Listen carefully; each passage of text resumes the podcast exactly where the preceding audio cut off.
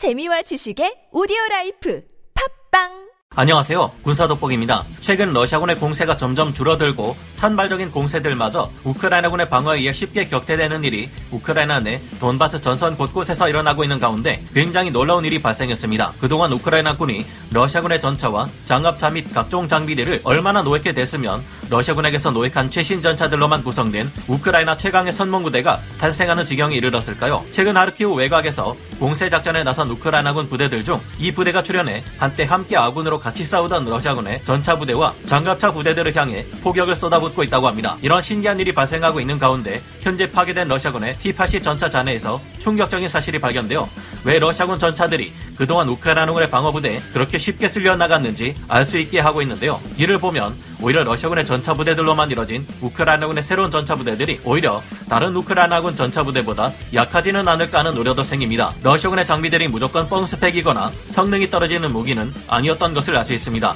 러시아군의 전차 부대에는 어떤 심각한 문제가 있는 걸까요? 전문가는 아니지만 해당 분야의 정보를 조사 정리했습니다. 본의 아니게 틀린 부분이 있을 수 있다는 점 양해해 주시면 감사하겠습니다. 노획된 전차로 탄생한 우크라이나 최강의 선봉 부대 현지 시각 5월 5일 우크라이나 동부 사령부가 밝힌 바에 따르면 5월 초부터 하르키우 북부와 동부 지역에서 공세 작전에 나선 우크라이나 부대 러시아군으로부터 노획한 T-80 전차들로만 구성되어 있는 최신의 전차 부대가 있다고 합니다. 최근 우크라이나군의 제93 기계화 여단은 재편성을 진행하며 병력의 구성이 크게 바뀌었는데 이 여단의 전차 대대가 바로 러시아군에게서 노획한 T-80U, T-80 BVM 전차들로만 구성된 부대라고 합니다. 현지 시각 5월 5일 우크라이나 동부 사령부는 사격 중인 T-80 계열 전차들의 사진을 공개했는데 이 사진들은 하르키우 외곽에서 공세 작전을 생각하고 있는 제93 기계화 여단의 사진이었습니다. 제93 기계화 여단은 지난 3월까지만 해도 하르키우 방어전에 투입되었지만 4월 들어 나타나지 않았는데요. 이들은 이 한 달 동안의 기간 동안 하르키우 서부 지역에서 손실을 보충하고 부대를 재편하는 과정에서 전혀 새로운 장비들로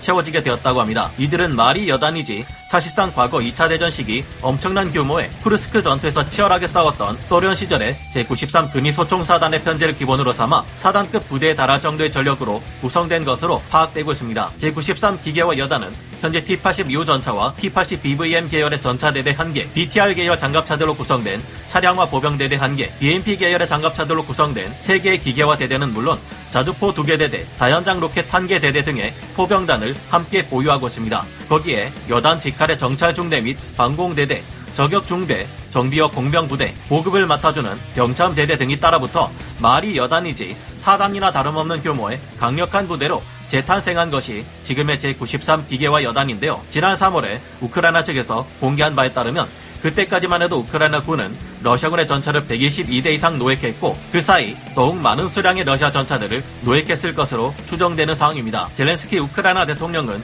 우리 한국의 T-80U 전차를 지원해달라고 직접적으로 요구하기도 했는데요. T-80U 전차는 서방의 전차들에 비하면 그다지 대단한 전차로 보기 어렵지만 러시아군의 T-72 전차에 비한다면 매우 훌륭한 전차로 평가받고 있습니다. 기계적 신뢰성이 높아 T-64 전차의 후손격 전차가 아닌가 하는 말도 많았는데요. 참고로 T-72 전차보다 T-64 전차가 더 뛰어난 전차로 평가받고 있습니다. T-80U 전차는 반응 장갑도 나름 T-72 전차에 비해 나은 편이며 레이저 거리 측정기를 갖춘 사격 관제 시스템을 갖추고 있어 기동간 사격도 가능합니다. T-80 계열의 전차들은 작은 크기에 비해 고출력 가스 터빈 엔진을 갖추고 있어 전장에서 그야말로 날아다니듯 기동하는 것이 가능하다는 장점도 있는데요. 2002년 9월 30일자 우리나라의 16대 국회 제234회 국방위원회 국정감사회의록 17쪽에 나와 있는 국방과학연구소와의 질의응답 내용을 보면 T-80U 전차의 방호력은 우리 군의 국산 전차인 K1A1보다 우수하고 기동성과 관통력은 대등한 것으로 평가되고 있는데요. 아무래도 이번에 우크라이나를 침공한 T-80 계열 전차들은 비교적 최신형으로 개량된 것들이라 우크라이나군의 전력을 한층 더 끌어올려 줄 수 있을 것으로 예상되고 있습니다. 하지만 우려되는 점도 있는데요. 우크라이나군의 이제 93 기계화 여단을 채우고 있는 T-80 계열의 전차들과 같은 러시아군의 T-80 전차들 중 심각한 문제가 있는 것들이 발견되어 러시아군에게서 노획한 장비들을 믿을 수 있을까 하는 의구심이 들게 하는 상황이 발생하고 있습니다. T-80U 전차가 우크라이나군의 RPG-7에도 쉽게 터져나갔던 이유 우크라이나 내 전쟁 상황을 전하는 오신트 정보들 중심으로 우크라이나에서 파괴된 T-80U 전차의 경사장갑 사진이 퍼져나가고 있습니다. 이 사진에서는 왼쪽 위와 아래에서 완전한 T-80U 전차의 경사장갑을 보여주고 있으며 오른쪽 위 사진에서는 우크라이나 내에서 파괴된 T-80U 전차의 현장 사진을 보여주고 있습니다. 원래 T-80U 전차의 장갑은 왼쪽의 모습처럼 복합 장갑이 사이사이에 들어가 있어야 하는데요. 그런데 오른쪽 위의 사진에서 파괴된 T-86 전차는 내부에 복합 장갑이 없고 횡안이 비어있는 것을 확인할 수 있습니다. 오른쪽 아래 사진은 우크라이나군의 전차인 T-64BV 전차의 경사장갑 내부 모습입니다. 보시다시피 사이사이에 복합장갑이 충실하게 들어가 있는 것을 확인할 수 있죠. 오른쪽 위 사진은 러시아군 T-86 전차의 조종수 부근 경사장갑인데요. 이처럼 복합장갑이 존재하지 않는 러시아군의 T-86 전차는 방어력이 급감하기 때문에 무유도 보병용 대전차 로켓인 RPG-7 정도에도 다른 곳도 아닌 전차의 전면 장갑이 쉽게 뚫려버릴 수 있게 됩니다. 복합 장갑은 비싸고 장갑의 두께를 매우 두껍게 맞는다는 단점이 있지만 최소한 고전적인 강철 균질 아변 장갑보다는 두께 대비 성형 자격탄에 대한 높은 방어력을 가지고 있습니다.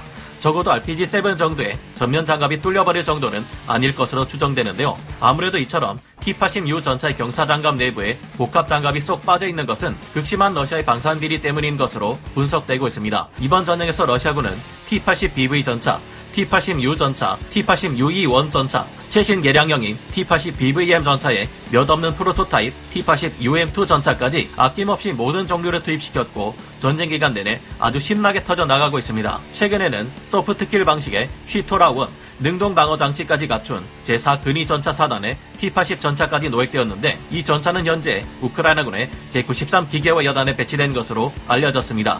현지 시각으로 지난 4월 28일까지 러시아군의 전차 손실 중 T-80 계열의 전차들 손실만 따져도 그 수량이 110대에 달합니다. 그동안 실제로 러시아군의 T-80 계열 전차들은 우크라이나군의 RPG-7에도 박살나는 경우가 많아 그들이 자랑하는 T-80 전차의 방어력은 모두 거짓일 줄만 알았는데요. 그러나 이번에 발견된 사진처럼 많은 수의 러시아군 전차들이 복합 장갑이 빠진 채 부실 제조되어 투입되었다면 그동안 왜 그리 쉽게 우크라이나군의 제블린, 아니 그보다 훨씬 약한 RPG-7 같은 무기들에게조차 쉽게 희생되었는지 알 수 있는 부분입니다. 만약 이번 전쟁에 투입된 러시아군의 수많은 T-80 계열 전차들이 복합 장갑이 빠졌다거나 눈에 띄지 않는 부품이 빠졌다거나 한 상태로 투입되었고 그런 장비들을 우크라이나군이 노획해 제93 기계화 여단을 새로 편성했다면 오히려 원래 가지고 있던 T-64BV 계열 전차들보다 더 방어력이 떨어지는 아이러니한 일이 일어날 수 있을 듯합니다. 다만 얼마나 많은 러시아군 전차들이 이런 상태에 놓여 있는지는 현재로서는 확인할 방법이 없는데 우크라이나군의 제93 기계화 여단을 이루게 된 러시아군 노획 전차들에서는 이런 불량 제조 전차가 없기를 바라게 되네요. 우크라이나군도 이와 같은 러시아군 전차들의 상황을 어느 정도 알고 있는지 전장에서 노획한 러시아군 전차들을 그냥 사용하지 않고 깡통이 되어버린 상태의 반응 장갑을 노시로 바꾸거나 피하 식별을 위해 도색을 하는 등 정비를 거친 후 전선에 투입시키고 있습니다. 부디 우크라이나군의 제93 기계화 여단을 이루고 있는 T-80 계열 전차들은 그나마 상태가 좋은 것들이기를 바래봅니다. 오늘 군사 돋보기 역사 마치고요. 다음 시간에 다시 돌아오겠 습니다. 감사합니다. 영상을 재밌게 보셨다면 구독, 좋아요,